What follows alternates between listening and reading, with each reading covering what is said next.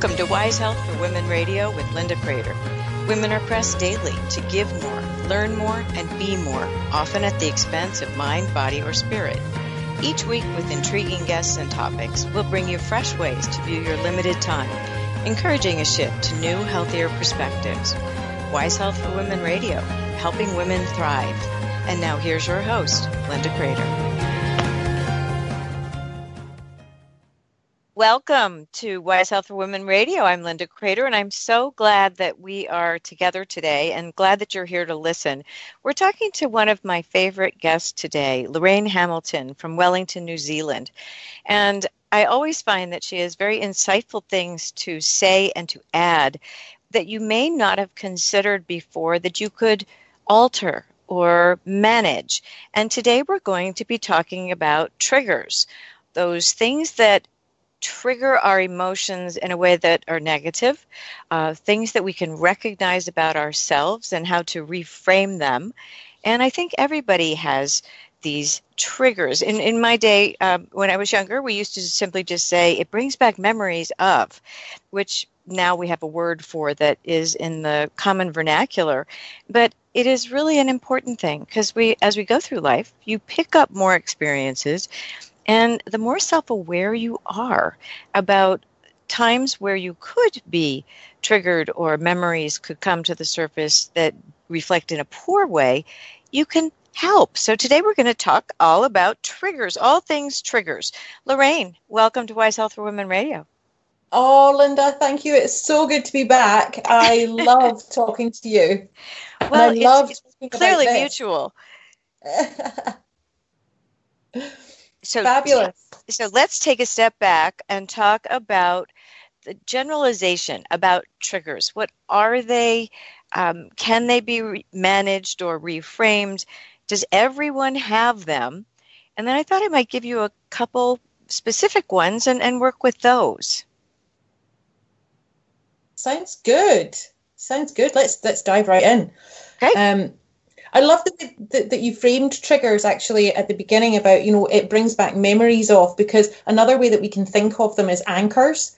And, and and anchors are more of a positive spin on triggers. So, um, if I think about it in two different ways, triggers to me are, are those things that that send us into a bit of a spin, and maybe we end up doing things that that cause us to self sabotage or that we, you know, suddenly we've acted before we've thought or that could send us into a bit of a whirlwind. Mm-hmm. And, and, anchors are those things that, that maybe bring back those nicer memories and take us back to those better places. So, um, I mean, they both mean the same thing, but it's quite nice just to, to think of anchors as being resourceful and triggers right. maybe being so resourceful.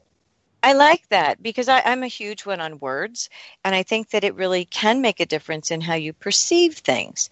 And I, I do think that there are some things that that make most people unhappy, um, and they've usually stemmed from experiences that you've had in life. I'll, I'll, give you an example. If you've ever been bullied and felt mm. disrespected, mm. that, for example, can come up in many different ways, professionally or personally. And there's other things being understood, being in control, safety, respect, yeah. again, as I mentioned, um, you know, comfort zones for people. We all have different different aspects of ourselves that you know we are aware of and for what could make someone else unhappy and be an anchor or a trigger might just flow off the back of somebody else why is that that's absolutely true. And it's, you know, the, an example that I often give is that, you know, you and I, we could go and have the same experience. We could, maybe we, we're going to a party, Linda, and we mm-hmm. travel together, we get ready together, we travel together, we're with the same people, we eat the same food, we listen to the same music. Yet, you know, you might have a fantastic time at the party, and I might think, God, that was awful. I, I, I feel really anxious now, and I'm never doing that again.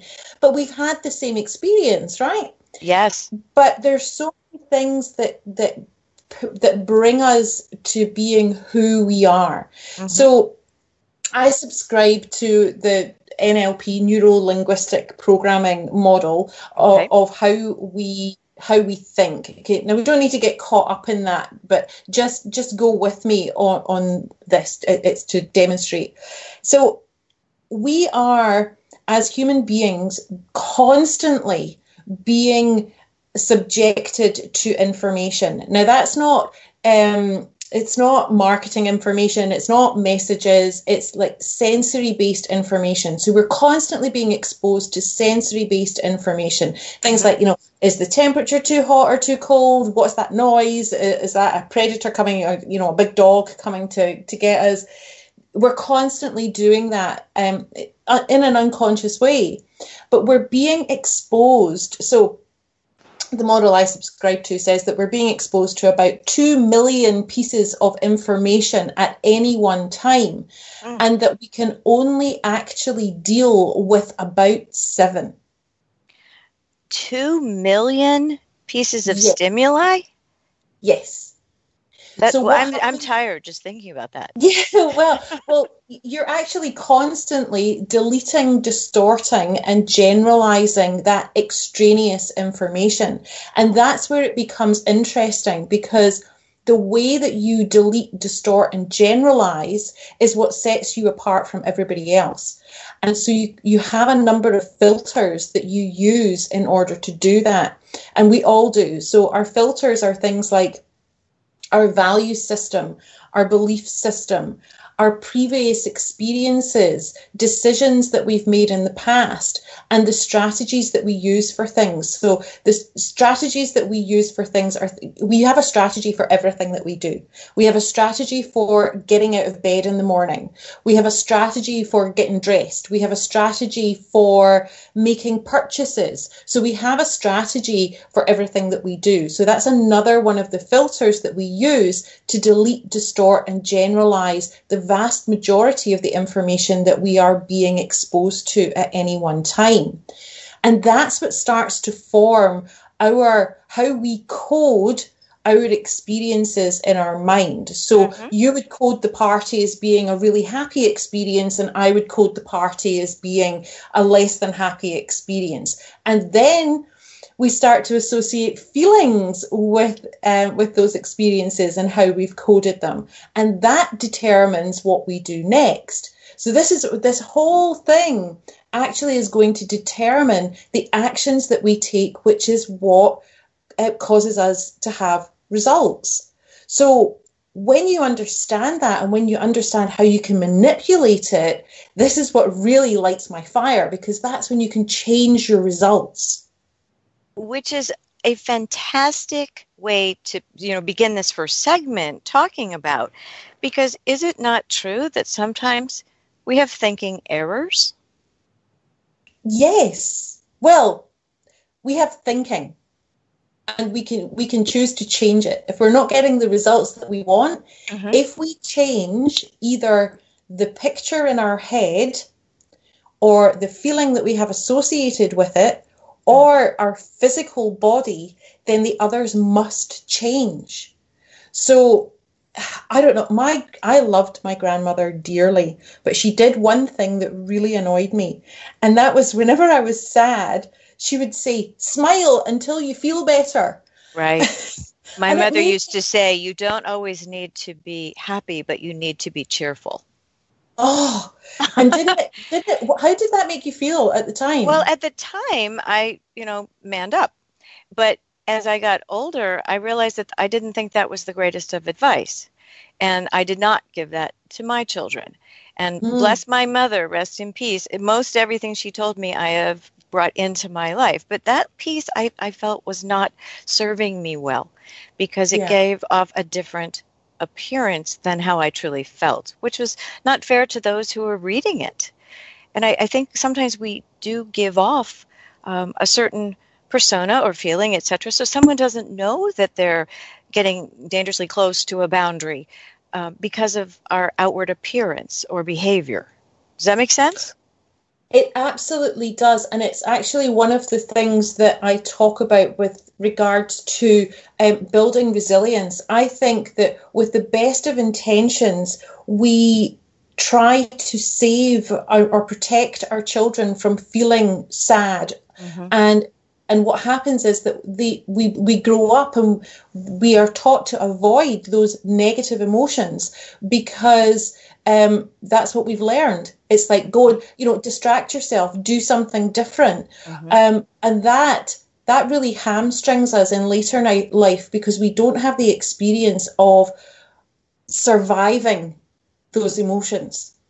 I think that is it was I mean, correct me if I'm wrong, but I, I feel like a lot of these helicopter parents are doing some future uh, hindrance of their children's ability to cope if they aren't given some of these learning experiences. And not all of them are going to be fun. We either we, we either learn from our experiences or we repeat them. That's right. That's right. And I think so. I think because I work with so many people who are afraid of feeling sad or or angry or scared because they've been taught and conditioned to avoid those emotions. Mm-hmm. Like I'm not. Hopefully, we'll have time, but um, when you have a happy thought, you, something happens, a trigger happens to make you feel happy. So you start getting happy, but you don't just keep on getting happier and happier and happier. You'd never get anything done. So at some at some point, darn. Some, I know, but at some point that feeling dissipates, and and then we go back to our, our kind of status quo when we're taught to avoid negative emotions, we never have that same experience of it growing, it reaching a, penny, a, a peak and then dissipating. And that's what builds resilience. Having those experiences of surviving the negative is what builds us and makes us stronger. And that is very, very important for character development, for figuring out who you're going to be at any age of your life. I, I really believe that you have the ability to reframe and, as you said, change the ending or alter the ending slightly if it's something monumental. But it, it, truly is an important thing. When we come back from the break, let's talk further about suppressing certain emotions and how we can work through that and not be afraid to feel all of our range of emotions and life. We'll be right back after these short messages. Don't go away.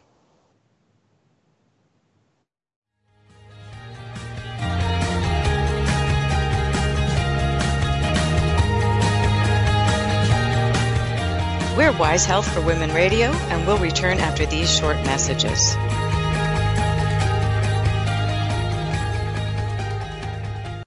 It's the Fitness Minute with fitness expert Annette Hammond. Did you know that the average teenager drinks twice as much soda as milk? Since 1983, sugar consumption in the U.S. is up 28%. Why is that? There are several reasons, but one of the most common is soft drinks. 20 ounce beverages have become the norm, and it's not surprising to find that 43% of our sugar comes from drinks. Sugar is blamed for poor nutritional diets. USDA data shows that people whose diets are high in added sugar eat less calcium, fiber, iron, protein, and many other important nutrients. Fat free foods are also a culprit. Since sugar is fat free, many people tend to think it's okay to eat as much as they want. Remember that just because a food is fat free does not mean that it's calorie free also. For the Fitness Minute, I'm Annette Hammond. It's the Fitness Minute with fitness expert Annette Hammond. Looking at the labels on food to see the calorie count, sodium, fat, etc. is a good thing and will help you make smart choices when buying food. But be sure to pay attention to the serving size. Oreo cookies have only 160 calories per serving, but a serving is only three cookies, not six cookies like most people eat. Canned soups, cereals, and cooking sprays are all tricky when trying to watch calorie and sodium intake. Coffee creamers are another overlooked source of fat and calories. Some list nutritional information based on a single teaspoon, even though many people have much more. Fat free creamers lead people to think they're only getting 10 calories, when a 2 tablespoon serving, a more realistic serving size, would add 50 calories. Be sure to look at serving size on the food labels. For the Fitness Minute, I'm Annette Hammond.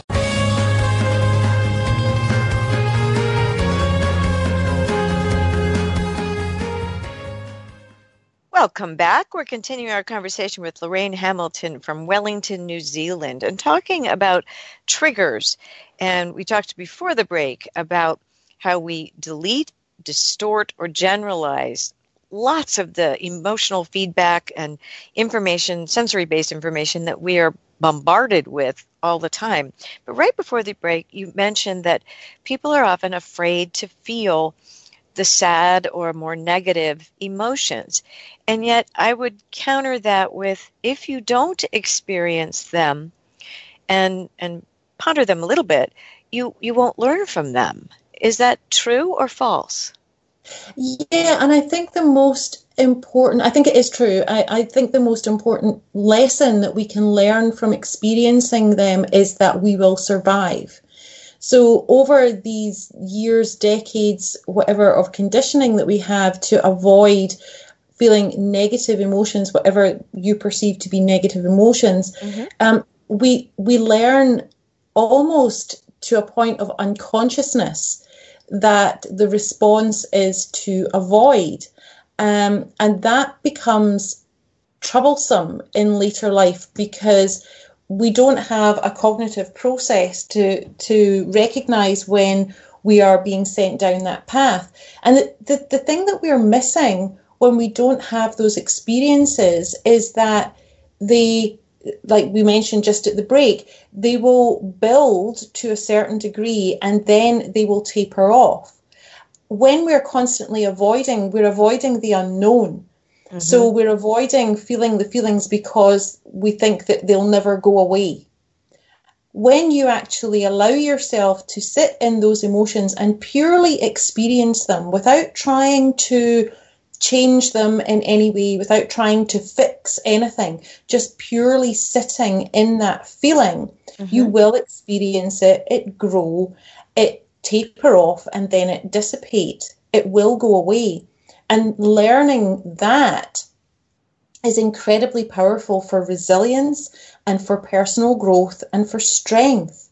And I think we are confused that we are in pursuit of happiness at the avoidance of all else. Right. When actually we are in possibly more in pursuit of growth and and getting to know ourselves and developing and, and growing um, is actually much more satisfying. That's where happiness comes from for a lot of people. I'm not trying to dictate what happiness is, how you define happiness, or how anyone else defines happiness.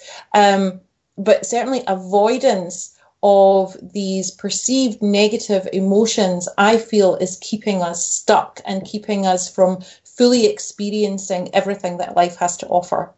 So, how does that reflect if you are um, in a relationship with someone who avoids those types of feelings and you never get to discuss them because it's just no forget about it that's negative you shouldn't think about it um, which is both labeling but doesn't it also negatively impact the feeling of being understood and an intimate conversation this is an interesting one because we're talking about two people with two different sets of mm-hmm. filters. Mm-hmm. So their experience is going to be slightly different. And there's um, what I call collusion as a, a model, whereas, you know, from what you described, the other person shuts down those conversations. So that's something that they do, right? Mm-hmm. And when they do that, what do you see? If we use you as an example, and if you'll play along with me. Sure, be happy to. So, um, you have someone in your life who shuts down these these conversations, who doesn't want to talk about deep, powerful feelings. Mm-hmm. Um, so, what do you see in that person when they won't go there with you, when they won't talk to you that way? If, well, in that example, I would say that it would be logical to feel rejected or yeah. devalued, um, yeah. or that whatever I'm thinking just isn't worthy of giving any thought to. So why am I wasting my time? Okay. So if that's what you see, then what do you do in response to that? If that's what you're feeling, what do you do in response to that? That's an interesting question because I, I'm persistent, so I might try again. which okay. may or may not work, depends on the person, of course. But I think at some point you realize you're not going to get anywhere. And so you drop it. And after a period of trying to converse about things that matter to you and not being able to have a two way conversation, you give up on some of those things and say that yeah. I, I can't have that in my world. So I, I think that that's a very that's I bring it up because I think it's common among relationships and even friends, but certainly in marriages and and it's not easy to to talk with another person with those two sets of filters, two sets of reactions, two sets of bombarding information all the time. But I but I do think that as we get more and more superficial in our world, so it's a Facebook post here or it's 240, now 280 characters on Twitter, there's so many ways to be misunderstood that when we're face to face, if we can't truly talk about things, we're really handicapping ourselves, in my opinion. Yeah. So this is this is really common in the work that I do, and it's really common in when I'm dealing with people, and, and usually it is people that are close to us. So, you know, if I go back to that little example, you know, the person in our example has um, resisted your um, invitation to have a conversation about feelings. So you feel rejected, devalued. You feel that you know it's an unworthy topic of conversation in their opinion. So at first you persist, then they see that you're not taking what's important to them into account because they've said they don't want to have this conversation. Right. So then they they withdraw even more. And so we end up in a bit of a downward spiral. But the good news is that what's happening here in a dynamic like that is that I basically see it as a values conflict. What's most important to you is not what's most important to the other person, and they're trying to protect what's most important to them. Mm-hmm. So, and it's making them uncomfortable. I think so that's the key word uncomfortable. I think that sometimes people are truly uncomfortable, whether it's because of how they were raised, what their body, uh, their life experiences are. I, I, think that discomfort is not tolerable for some people. But then we've been conditioned never to feel uncomfortable and always to feel happy. That is the goal.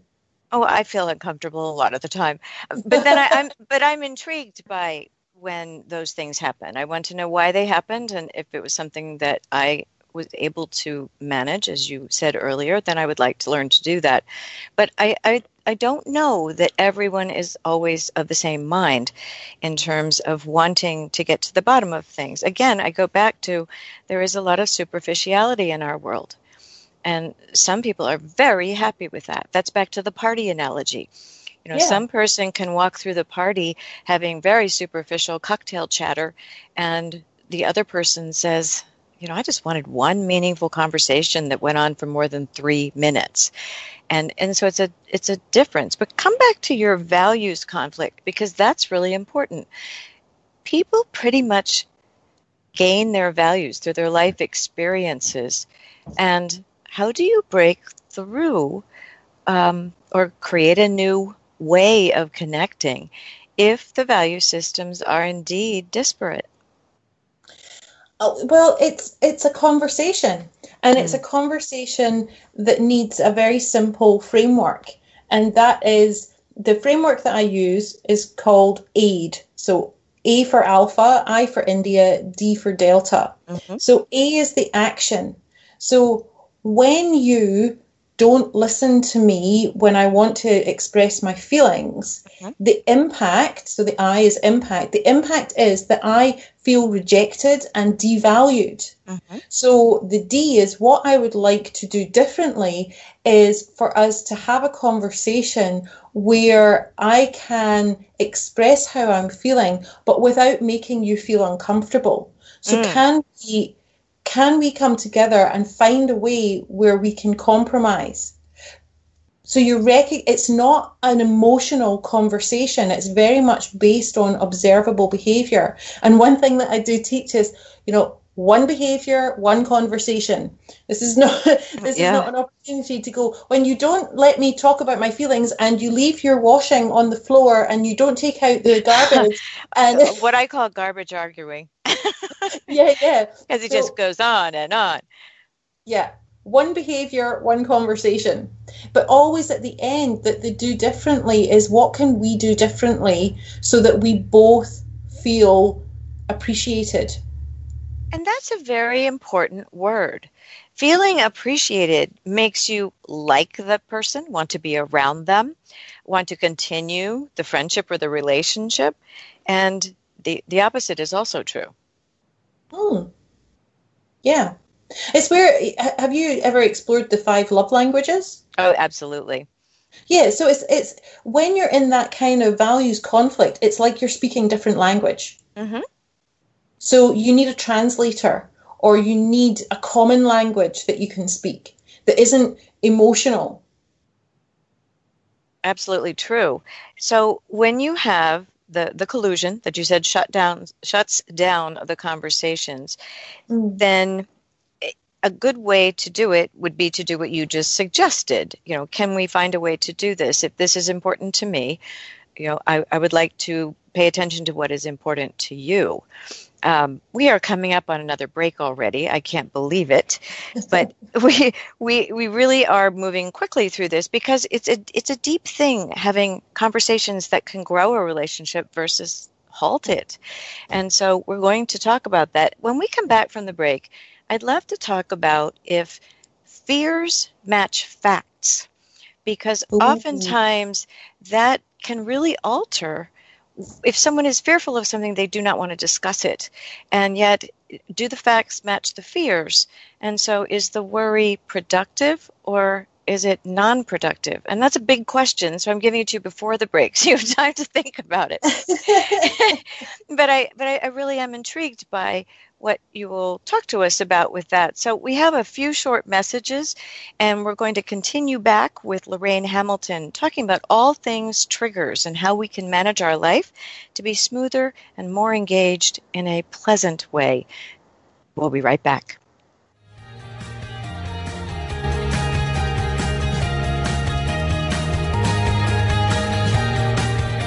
We're Wise Health for Women Radio, and we'll return after these short messages.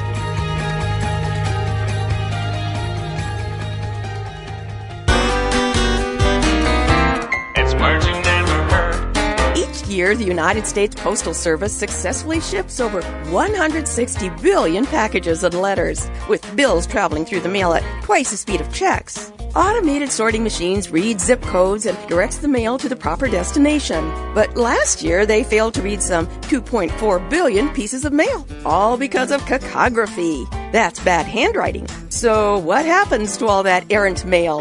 The post office hires more than 700 postal clerks to decipher the most difficult ones. When a sorting machine discovers an illegible address, it scans and sends a digital image to the clerk's computers. Amazingly, the average clerk can crack the code in just three seconds. Not everyone can keep up, though, as management at the post office is always pushing the envelope. It's words you never heard. I'm Carolyn Davidson, and you can have fun challenging your words you never heard vocabulary with my free app, Too Funny for Words. Martha Sanchez, the host of the Mommy to Mogul radio show, empowering women to build a successful business, invites you to join her on Tuesdays at 7 p.m. Eastern Standard Time. At the ripe age of five, she was already interpreting interpreting information in documents and instructions on forms for her immigrant parents. Now, through her experience and those of her guests, she provides you with valuable steps to empower you to reach financial independence. Martha A. Sanchez is a registered nurse with a Bachelor in Nursing and Master's of Business Administration.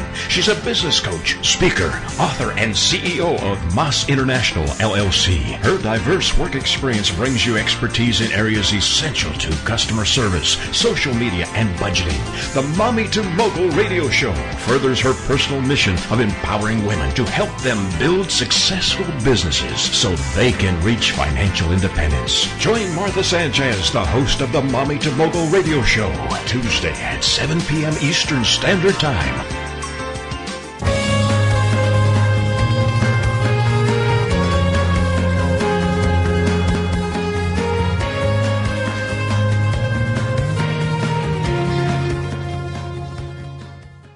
Welcome back. We are talking with Lorraine Hamilton about all things triggers or that bring back memories that don't serve you well. And a lot of the times we have to take a step back, in my opinion, tell me if I'm on the right track, and judge the truth of a situation. Do your fears match the facts, or is your worry, concern, uh, petulance, uh, unhappiness, is it coming from you? That's a very good question, and it's somewhat loaded, I think.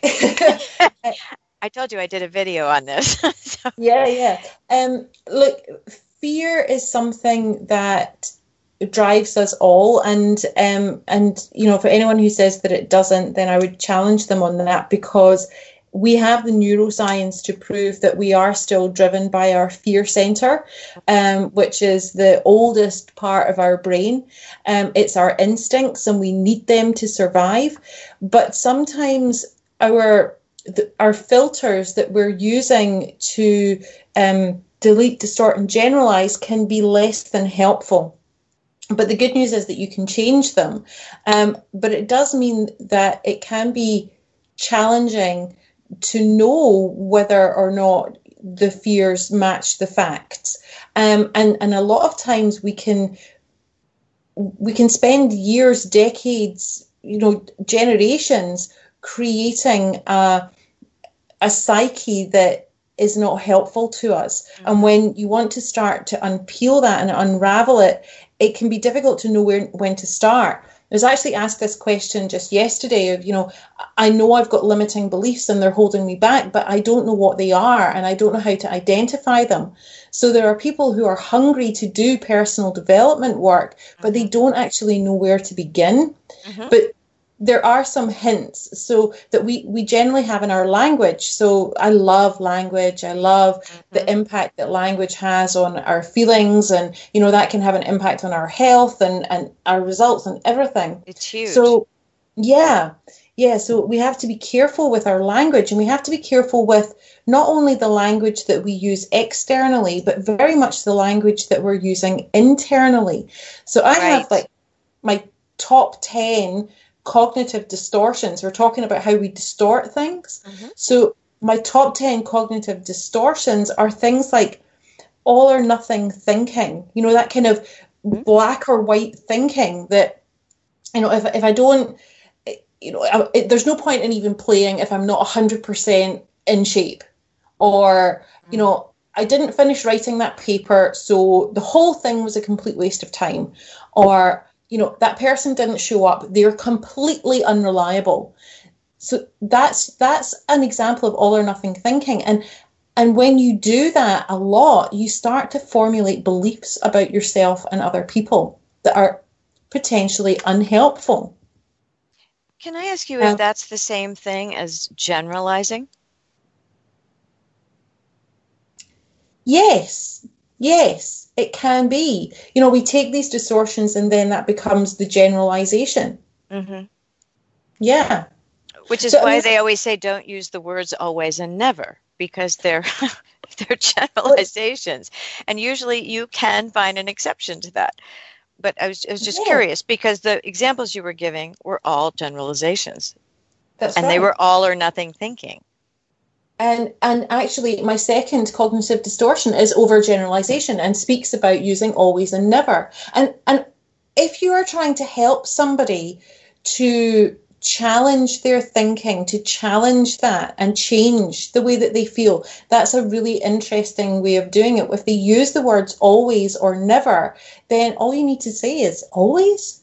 Really? Really? There's never been a time that it was different and that can be enough to get people to start questioning. And is that what you're seeking? To have them start to question whether their facts are indeed truthful? Yes. Makes so sense.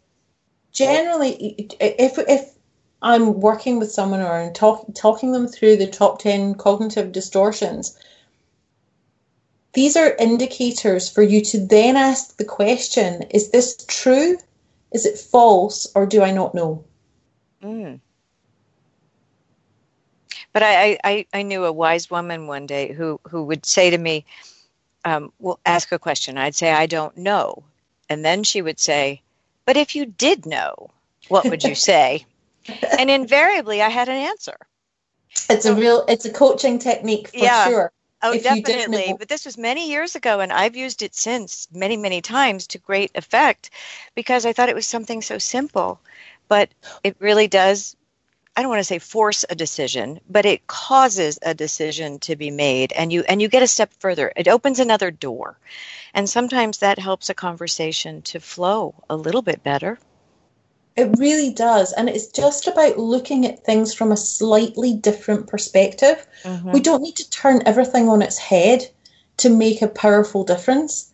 We can do something like, and if you did know, what would the answer be? Mm-hmm. And it just, it accesses a slightly different part of your brain. And so suddenly there might be an, an, a, a solution that presents itself. So, understanding that we can change the coding in our brain, which will change the way that we feel about things, that will change our results.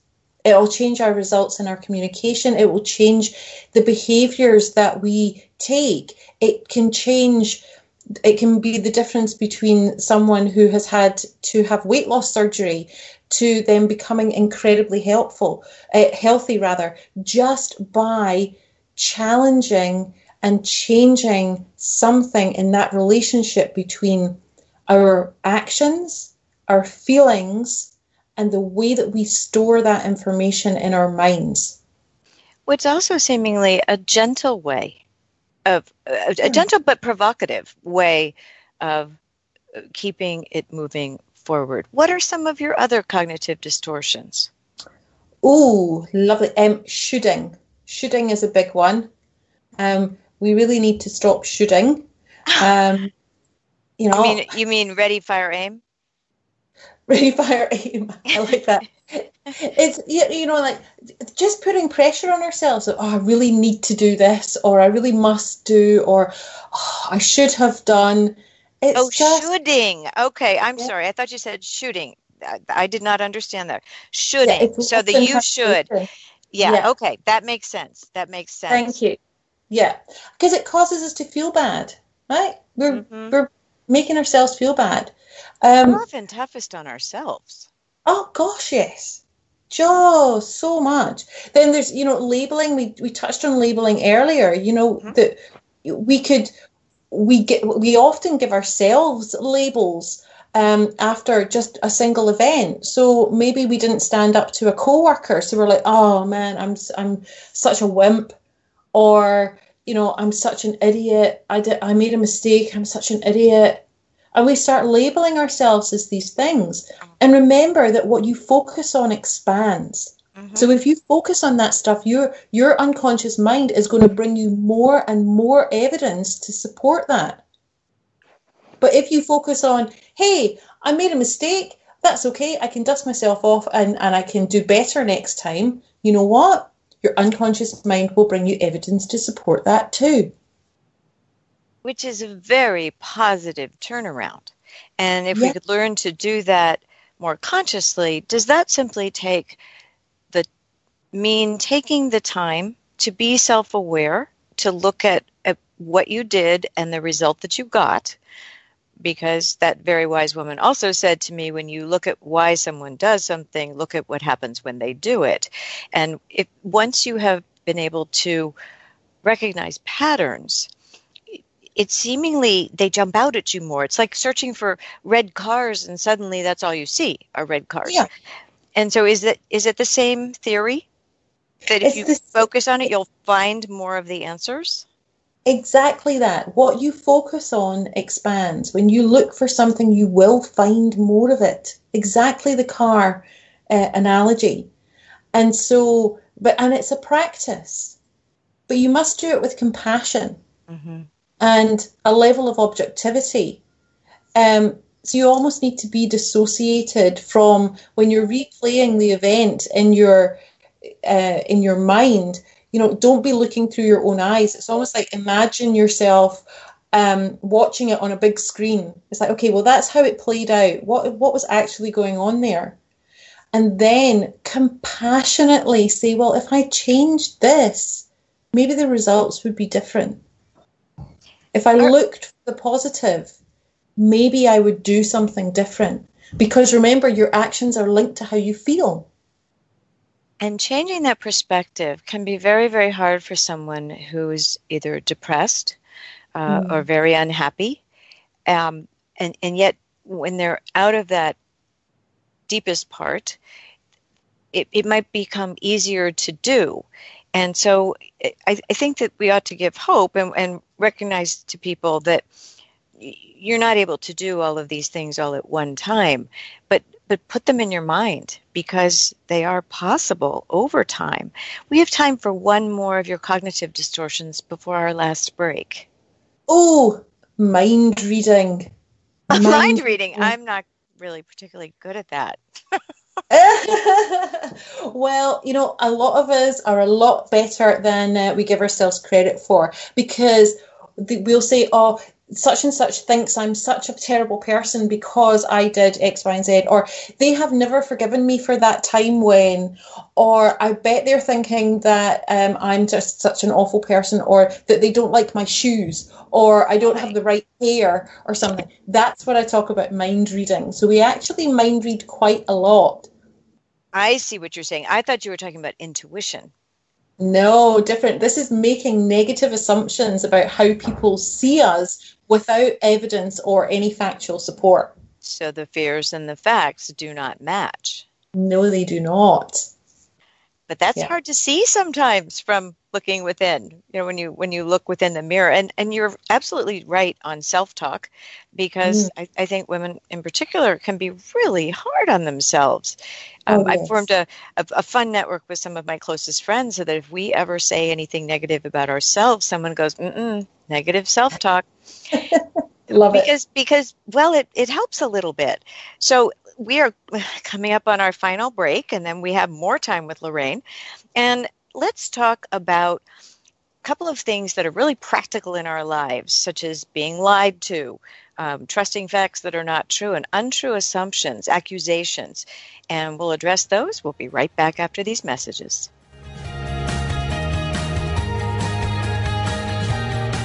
We're Wise Health for Women Radio, and we'll return after these short messages.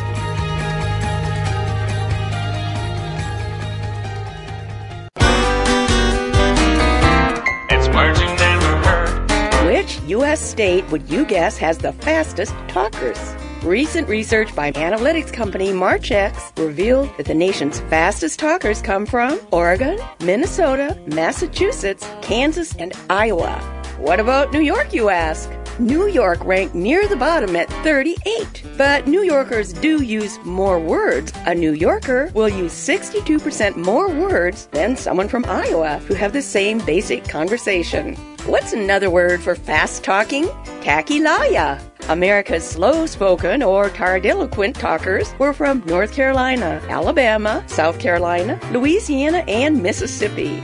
What's a word for someone who likes to say the same thing over and over? a battologist. It's words you never heard. I'm Carolyn Davidson, and you can have fun challenging your words you never heard vocabulary with my free app, Too Funny for Words. It's the Fitness Minute with fitness expert Annette Hammond.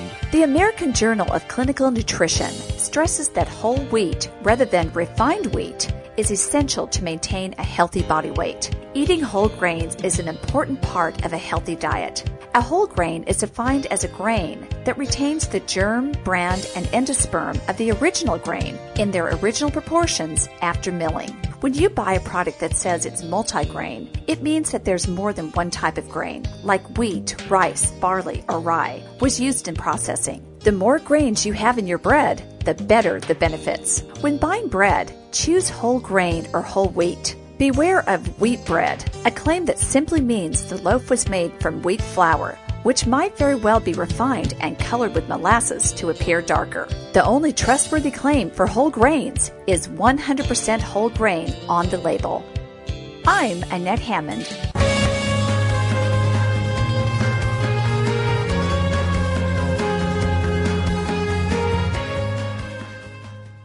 Welcome back. We're continuing our discussion with Lorraine Hamilton. And Lorraine, you know, I think it's important that once we understand our triggers, the things that make us have memories that are not positive and don't serve ourselves well, there there must be a way to reverse engineer our thinking.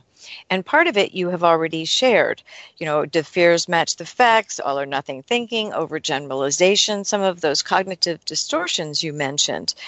But mm-hmm. let's take a look at the three examples I gave before the break of being lied to, when someone is twisting facts, and when you've had untrue accusations put upon you, Yeah. things you can't disprove. T- show how we can perhaps turn around those examples to give our listeners some some real meat. Okay, cool. I'm going to use some examples from um, some of my clients. So, I one one subset of my client base is patients of weight loss surgery. Mhm. So they've gone through the the horror of having the surgery, but then what we do is we spend we take them away for four and a half days, and we spend that time uh, rewiring their mindset and um, behavioural responses to help them um, d- lead a healthier life going Mhm. forward. And this is one of the things that we talk about because any of these triggers, whether it is being lied to, twisting facts, or, or accusations, those things are going to give us a physical response. You know, when somebody Mhm. does something like that to you, you kind of feel like you've been punched in the stomach. Mhm. Um, and so, and it, then we will have behaviors associated with what we do when we have that response. So, in the case of that se- subsection of my client base, um, invariably they will find themselves in front of um, the pantry or with the fridge open. Um, but it could easily be any other behavior that you recognize in yourself as a trigger response. It's like, God, I just ended up picking a fight with my sister, or, um, you know, I quit my job, or, you know, whatever the, the, disproportionate response is uh, for you. So let's let's look at that. So something happens. Maybe it is the the false accusation or being lied to. We very quickly have this very powerful physical response and everybody's physical response is slightly different. So uh, some people get a you know their heart is racing they get palpitations other people might feel sticks to their stomach um, you might have a blinding headache. Your response is your response okay? And you need to recognize that. That is going to result in you doing a behavior that is unresourceful and unhelpful to you. Mhm. what what we are possibly not aware of is that there are a lot of other signals that we've had on the way to that very um, grand and sometimes scary physical response. So uh, often we, we we describe stress. Well, stress is actually a very frightening response because it can cause your heart to race, it can cause you to be dizzy, it can cause you to feel sick, it can cause a lot of very scary symptoms. The thing is, these physical responses are actually your body just shouting at you because you haven't paid attention to the, the quieter messages that it's been sending you. And of course, we've been talking about this conditioning of avoiding um, the uh, av- um, avoiding our negative experiences, feeling those negative emotions, it numbs us to our mind body connection, which is actually an incredibly useful resource. Mhm. So, before you had that really powerful stress response of your heart racing, what happened before that? So there may you may have felt heat in your neck, or maybe your palms get sweaty, or maybe there was a tingling in your fingers, or maybe you felt something else. And then when you can reverse engineer to that point, think, well, what happened before then? What did I feel before then? And there are a lot of physical messages that you are being sent. And when you can start to unravel them, you begin to buy a little bit more time and you you go from a a place of reacting to the trigger to responding to the trigger. Now, that's very easy for me to say. It's very easy for me to say, okay, well, so just just figure out what happened before that. okay, I get that that is not a simple thing to do, and it's not something that I can necessarily ask you and you know straight away. Mm-hmm. But when you give yourself time to reflect, time to become mindful, even meditation, that will slow down your thinking enough for you to begin, just begin to notice those other bus stops on the way to that very frightening response leading into a behavior that perhaps you want to change. So, if I could paraphrase this, would you say that being to being mentally present uh, pulling yourself into being present when you feel something happening and then staying present long enough to think back a step or two. That with practice you can actually start to recognize the milder symptoms before mm. it gets to the volcano stage. Is that fair? That's absolutely fair.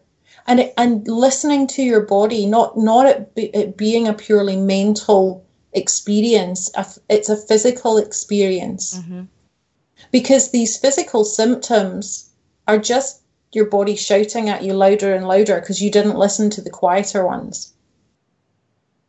You know, that's true. And if you stop and think about the times that you've been truly, truly upset, not just agitated, but truly mm. upset mm. to, to, the point where the blood is rushing in your ears that you can hear it yeah. and your heart is racing and you, you are feeling all those other things that you were talking about, the other signals you didn't get there instantaneously. It wasn't a zero to 60. It, it took some time to get there. Although I, I imagine it can work the same way in negatively, that the more used to responding that way, that you can become caught in that chaos. Is that possible too? Well, that is absolutely true because the more that you you don't pay attention to the the the other signals, the faster you will get from zero to sixty. Mm. So it's like your it's your turbo bus, as, as I refer to it. Mm-hmm. Um, what we want to do is take the turbo out of it so that we can see the bus stops on the way. And and the very important part to this is that when we are exploring it and becoming curious about our strategy from get remember I said we had strategies for everything? Sure. Right. We have a strategy for this too. Okay. So when we're exploring that strategy is we must do it with compassion. Mm-hmm. Just intellectually knowing that you have a strategy doesn't make the doesn't make it happen any slower. So you may find that you have a trigger and a, an unwanted response but hopefully you'll be compassionate with yourself and say, No, I listened to that episode with Linda and Lorraine, and I'm going to sit and think about that for a while. And then maybe next time I'll catch it just a little bit sooner. And then maybe the time after that, I'll catch it a little bit sooner. But maybe the time after that, I'll just go to zero to 60. And that's okay. right. That's okay. So come back to your weight loss surgery patients because I imagine that is such a massive change in lifestyle that there are, they're when they look in a mirror perhaps or open the fridge as you said um, perhaps they're beating themselves up verbally inside and mm. to to change that would I don't want to put words in your mouth tell me what they would preferably be thinking as they open the refrigerator? Would it be something like, I really need to close this refrigerator? I'm actually not hungry.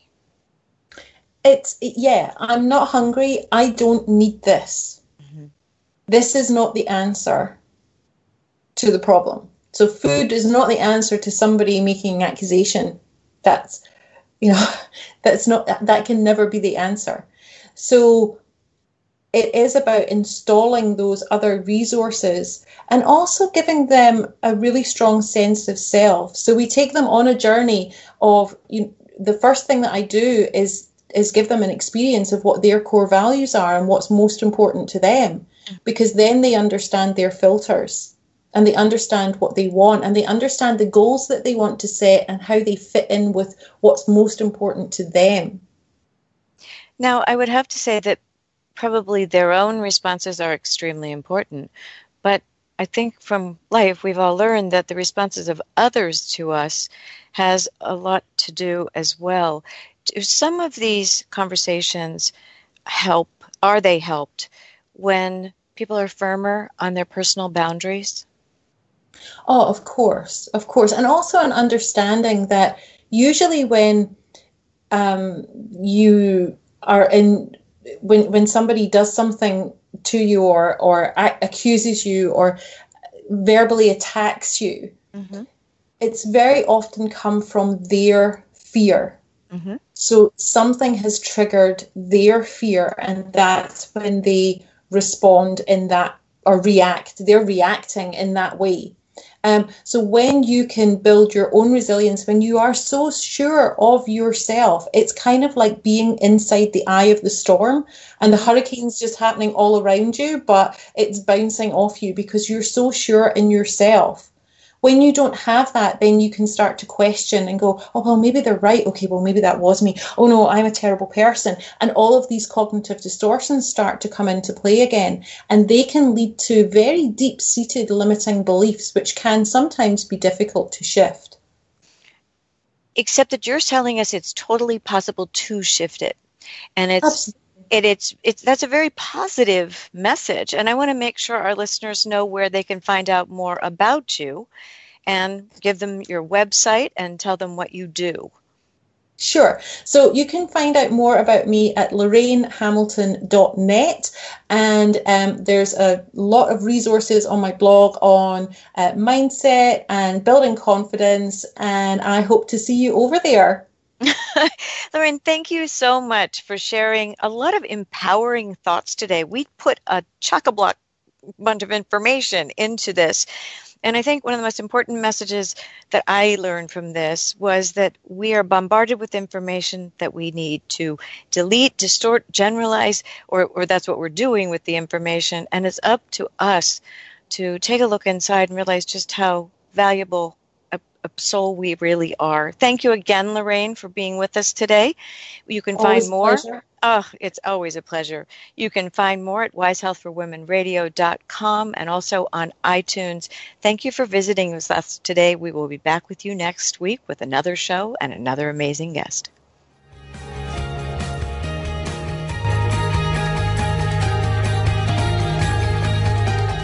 Thank you for tuning in today. You can find more shows at wisehealthforwomenradio.com.